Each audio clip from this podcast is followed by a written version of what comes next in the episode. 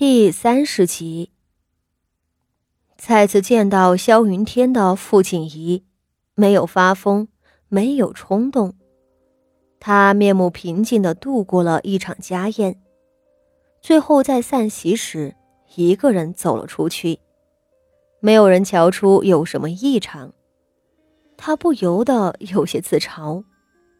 在傅妙仪回门之前，他还一直有些担忧。他害怕再次见到那对狗男女，怕自己克制不住，提着剪子冲上去刺杀二人。但事实上，什么都没有发生，因为他早已经不是人了，他是恶鬼转世，没有心，没有情愫，他不会冲动。他抚上自己平坦光滑的小腹。那里头什么都没有。孩子没了，不知那可怜的冤魂是否和他一样，能够转世。或许，这孩子正在天上看着他呢，看着他步步为营，最后将那些伤天害理的人通通打入地狱。他出了花厅，却没有回福翠园。她提着裙子，一路朝锦绣院的方向去。过了抄手游廊，她往西边拐进了一处看上去精致考究、外头大门上却挂着一只厚重铜锁的宅院。院门之上悬着一牌匾，上书“迎荣院”。傅锦仪的嘴唇微微颤抖，这是傅华仪住了十七年的屋子。身为府里的嫡长女，一应的吃穿用度都是最尊贵的，宅院也修建的奢侈体面。只是终究，傅锦仪扯唇惨笑。应着是废弃的宅院，外头除了一把铜锁，倒是没有婆子守门。傅锦仪轻巧地绕到后墙，在墙根底下。扒开了一丛长势茂密的蔷薇，露出一个经久失修的角门。一推，门上的铁锈簌簌抖落，门跟着就开了。他转身进院，将蔷薇藤蔓再次遮掩上。一切都是从前的样子，只是院子里他最喜欢的百合花无人打理。花圃中早已杂草遍生，主屋的门扇上被飞虫戳穿了几个洞，无人修补。屋子里贵重的楠木桌椅上铺着一层灰尘，摆着青玉案上的一套玛瑙笔砚也灰蒙蒙的，那原本鲜亮的颜色瞧着淡了许多。傅锦仪面目平静，伸着袖子。轻轻拂去了砚台上的尘埃，晶莹的玛瑙重新映照出火焰一般的光芒。傅锦一瞧着，感觉自己的眼睛里也燃烧起了火焰。好，很好，三妹妹，咱们要再次见面了呢。此时的傅妙仪可不在景和院。扶了祖母回屋，敷衍着说了几句话，就连忙去锦绣院里等着谢氏。不过片刻，谢氏也回来了。傅妙仪望着亲娘，一双眼睛转瞬间就泪汪汪的。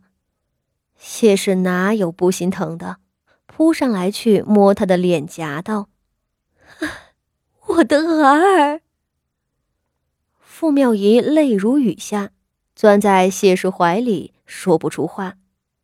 谢氏咬咬牙，摁住他的手腕，道：“ 没出息的东西，说是侯爷还是侯府太夫人？除了他们二人，又有谁能对你动手？”傅妙仪一愣，却是哭得更厉害了，抽抽噎噎道。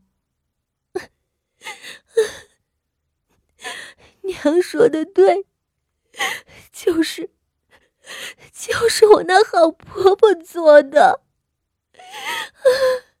她简直是个老千婆。话未说完，就让谢氏一手捂住了。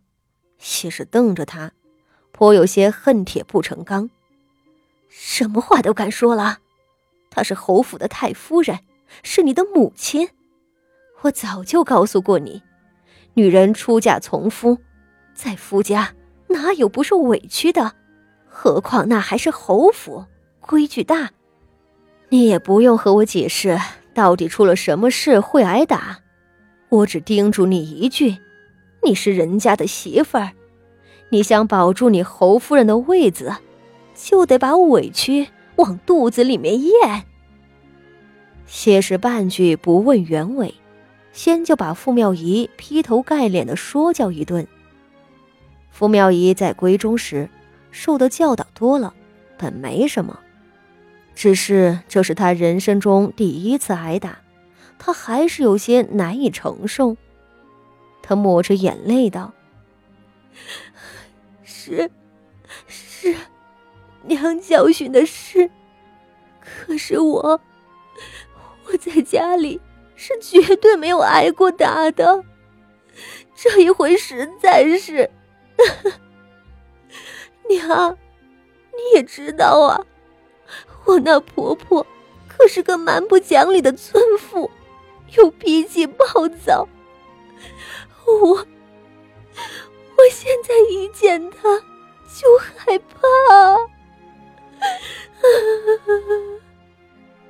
谢氏冷冷的勾了勾唇。她是婆婆，你是媳妇儿，天底下哪个媳妇儿见了婆婆不怕的？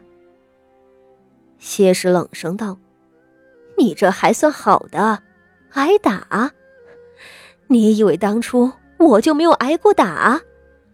你好歹是侯爷八抬大轿，明媒正娶的，你娘亲我当年就是从外头抬进来的。”是个不光彩的外室，你是不知道。唉，当初啊，你祖母对待我的手段，可不是你能承受的。进门那天就传家法，连着你父亲一块打。后来圆房了，又请了两个宫里的嬷嬷折磨我，说是让我学规矩，整日拿着戒尺。打得我浑身没有一块好的。后来在景和院里立规矩，更是冬日跪冰，夏日跪瓦，多了去了。当年那些丢脸的事儿，谢氏是没打算说给别人听的，只是今日瞧着傅妙仪要承受自己当年受过的屈辱，一时忍不住就开始倒苦水。